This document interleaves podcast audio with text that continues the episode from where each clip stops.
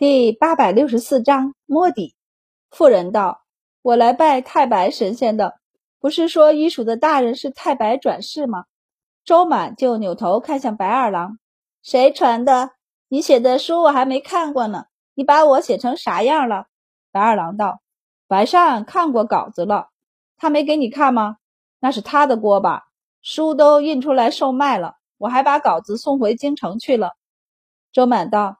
为什么我全都不知？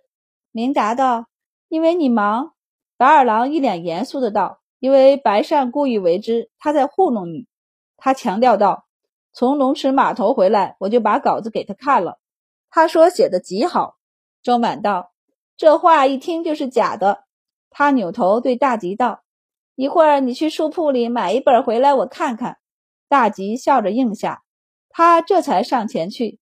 打量了一下妇人和她身旁的两个孩子，见他们脸色没毛病，便笑道：“我便是医署的署令，你们来这是求什么的？”妇人一听，激动地看着周满道：“求无灾无病，健康平安，请神仙大人赐福。”说罢，立即拉着两个孩子要跪下。周满立即让九兰将人拉住，然后指了指医署的大门道。我现在只是个凡人，不能给你赐福。不过这是医术，便是给人治病的。我现在不能保佑你无病无灾，只能让你大病变小病，小病变没病，或者是教你等预防疾病。怎么样，进来坐坐吗？医术对于平民百姓来说也是官衙，他不敢进。周满极力邀请他走吧，走吧，我们可以聊聊天啊。这两个是你孙子？对，是我孙子。大人看他们健不健康？周满摸了摸他们的小手，觉得热乎乎的，颔首道：“不错，走，我们进去。今天医署里没病人，田大夫他们的任务就是做成药。”周满便和明达、白二郎坐在前堂里和妇人说话。他还让人从厨房里拿了些小点心上来给两个孩子吃。妇人还没想到还能得到这样的招待，连忙道：“该是我们给您供奉才对。”周满笑道：“我现在与你们一样是凡人，不需要供奉，所以你就是烧了香，我也吃不着。以后别在上面破费了。”他很好奇，外头说我是太白，你们就信了，也不怕是骗人的。可他们都说的真真的，不像是假的。妇人也有些犹豫，小心地问道：“大人，这是真的吧？”周满摊手：“我也不知道啊，我又没有前世的记忆，我哪知道我是不是神仙转世？我连这世上有没有神仙都不确定呢。”妇人立即激动地拍着大腿道：“那就是了，一定是了！神仙怎么会说自己是神仙呢？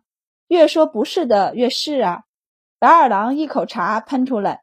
忍不住剧烈的咳嗽起来，眼泪都咳出来了。周满和明达静静地看着他，白二郎挥手，连着咳了好几下，干脆起身走出去，不与他们在一处了。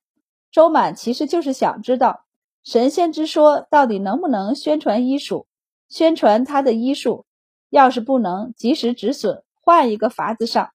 他打算明年开始在青州境内试着种豆。便从北海县开始，但妇人不知道这么多，他就听说拜太白可以无病无灾，而医署里的周署令是太白转世。周满惋惜地转开话题，谈起天气来，天越来越冷了，要小心受寒呀。然后教他们平常受寒后怎样驱寒，顺便还给两个孩子看了一下要换的乳牙。妇人慢慢放松下来。离开时是笑容满面的，白二郎不知道从哪儿钻出来，啧啧道：“不知道的，还以为你这是邪教呢，也太过热情了。”周满不理他，冲大吉伸手，大吉就拿出一本书给他，他才从书铺里买的。掌柜的说书很好卖，近日县学里的学生只要休沐就来买书，还有人私下抄录售卖呢。白二郎便骄傲道。怎么样？我写的好吧？周满打开看，开头便是天上风云变化，众神仙感觉到凡间运势改变，万民祈祷天下安定的意念强烈，各座神庙都有供奉。于是有神仙决定下凡渡劫，渡众生也渡自己。其中以文曲星和太白星最为耀目。周满看得津津有味儿，一时忘了身旁的明达。明达也不在意。本来他们就想着今天病人可能不多，所以才过来医署玩的。他们对这儿也熟悉，并不用周满特别招待。周满很快看到了下凡转世投胎的太白，忍不住眨了眨眼，往后面快速的翻了翻。啪的一下合起来，大叫一声：“白二郎！”白二立即道：“我是遵照陛下的意思写的，既不能明说是你，又不能让人看完了书便可以推测出是你，那不就是不写你的名字家世，但要写你的事迹吗？我觉得我安排的挺好啊！你看书上的村民和人物都是我杜撰的，却又带着我们七里村的特色，后面还写了。”太白治病救人，医治天花之事，消息灵通的读书人一看便知写的是你，但又不直接点名写的是你。周满涨红了脸，你说我把文曲星一脚踹河里，俩人反目成仇，我什么时候踹过他了？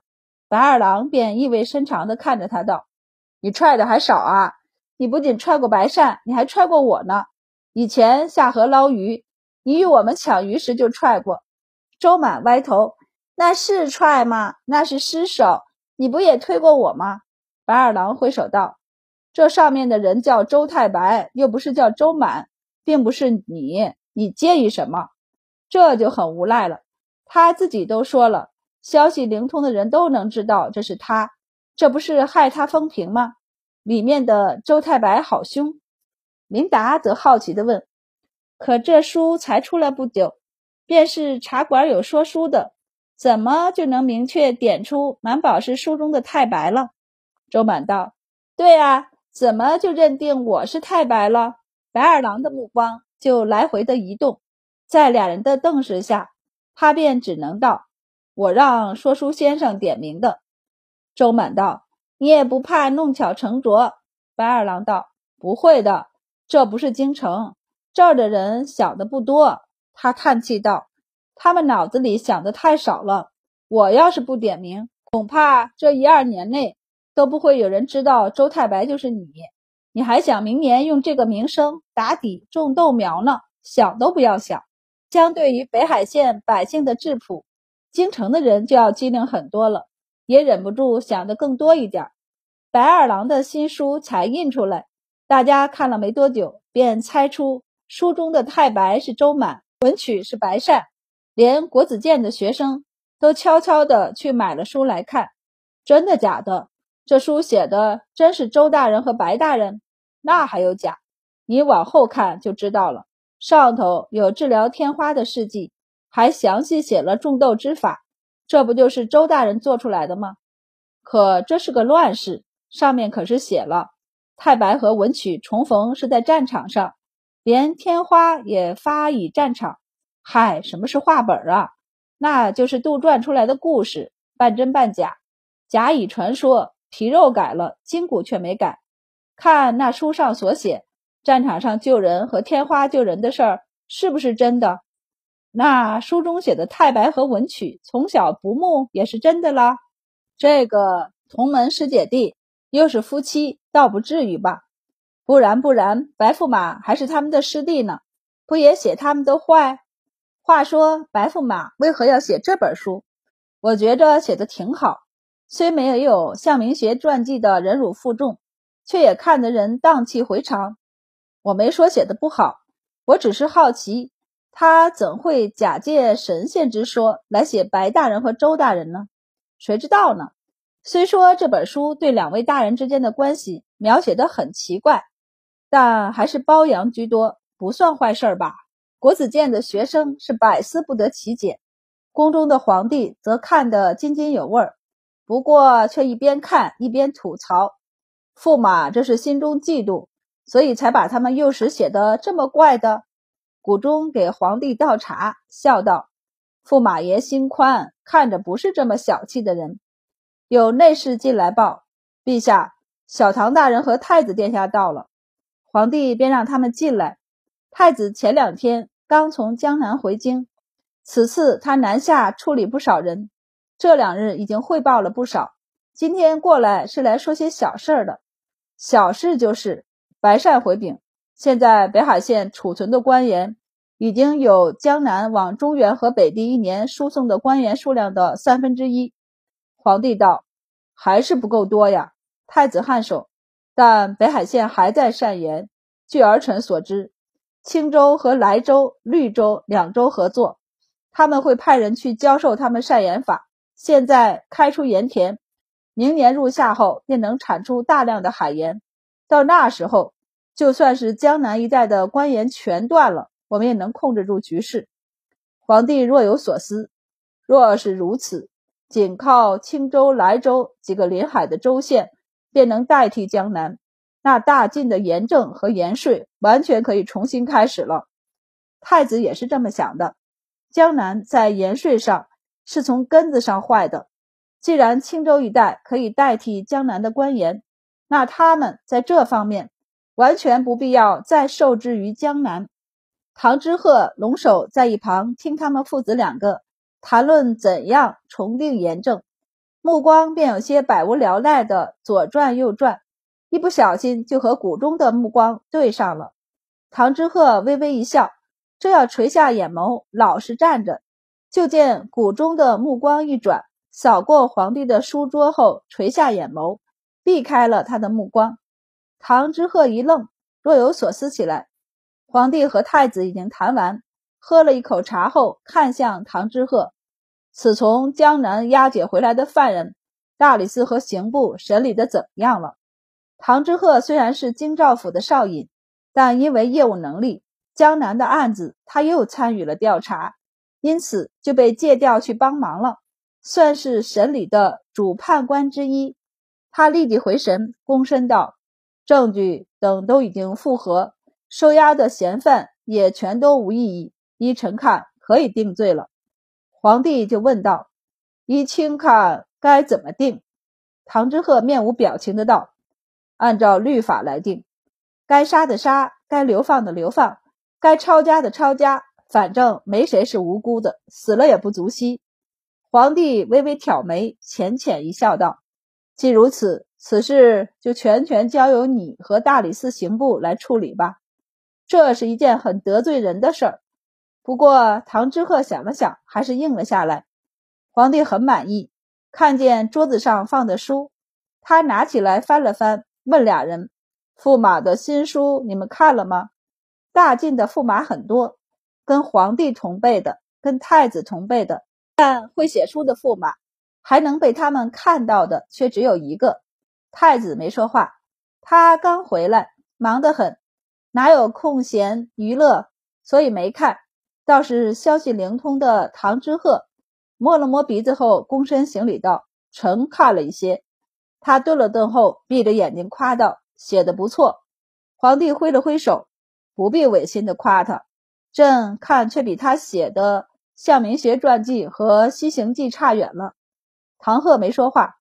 不过奇怪的也是，太白和文曲投胎转世那一节，朕看开头和中间都写的不错。但他怎么把太白和文曲幼时写成了仇人？皇帝问他：“这是仇人吧？”周满和白善幼时不是很要好吗？太子也扭头看向唐鹤，唐鹤斟酌了许久后道：“臣倒是听说周大人和白大人幼时顽皮，孩子嘛，打打闹闹是正常的。”他顿了顿后，话锋一转道：“不过您别看白大人年纪大。”在周大人面前却是不占便宜的，从名分上便可看出，周大人可是师姐，所以白驸马虽然年纪更长一些，却是最小的师弟。剩下的话唐鹤没说，但皇帝和太子都听明白了，所以白城在他们三个里是最受欺负的，所以写书时写到小时候就不免带出来一些。唐鹤笑道：“据臣所知，他们小时候的关系。”倒也没那么坏，毕竟是同门师姐弟，一同读书，吵吵闹闹的是正常的，相互扶持也是真的。皇帝便点头感叹道：“这就和一家子兄弟一样嘛，吵吵闹闹是正常的。但不管怎么吵闹，将来还是要互相扶持。”说这话的同时，还不忘看着太子。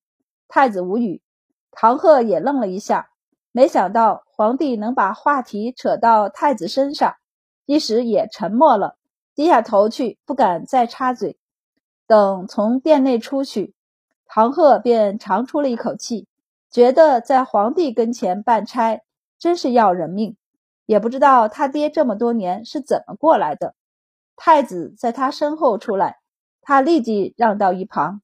太子停下脚步，看他，问道：“周满和白善幼时关系不好，那为什么还能成夫妻？”唐鹤斟酌的道：“殿下，臣也是听杨和叔说的，毕竟他才是罗江县县令。不过那时候，周满和白善都只有几岁，孩子嘛，打打闹闹才是正常的。人家才几岁，你和恭王都几岁了，能跟人家比吗？”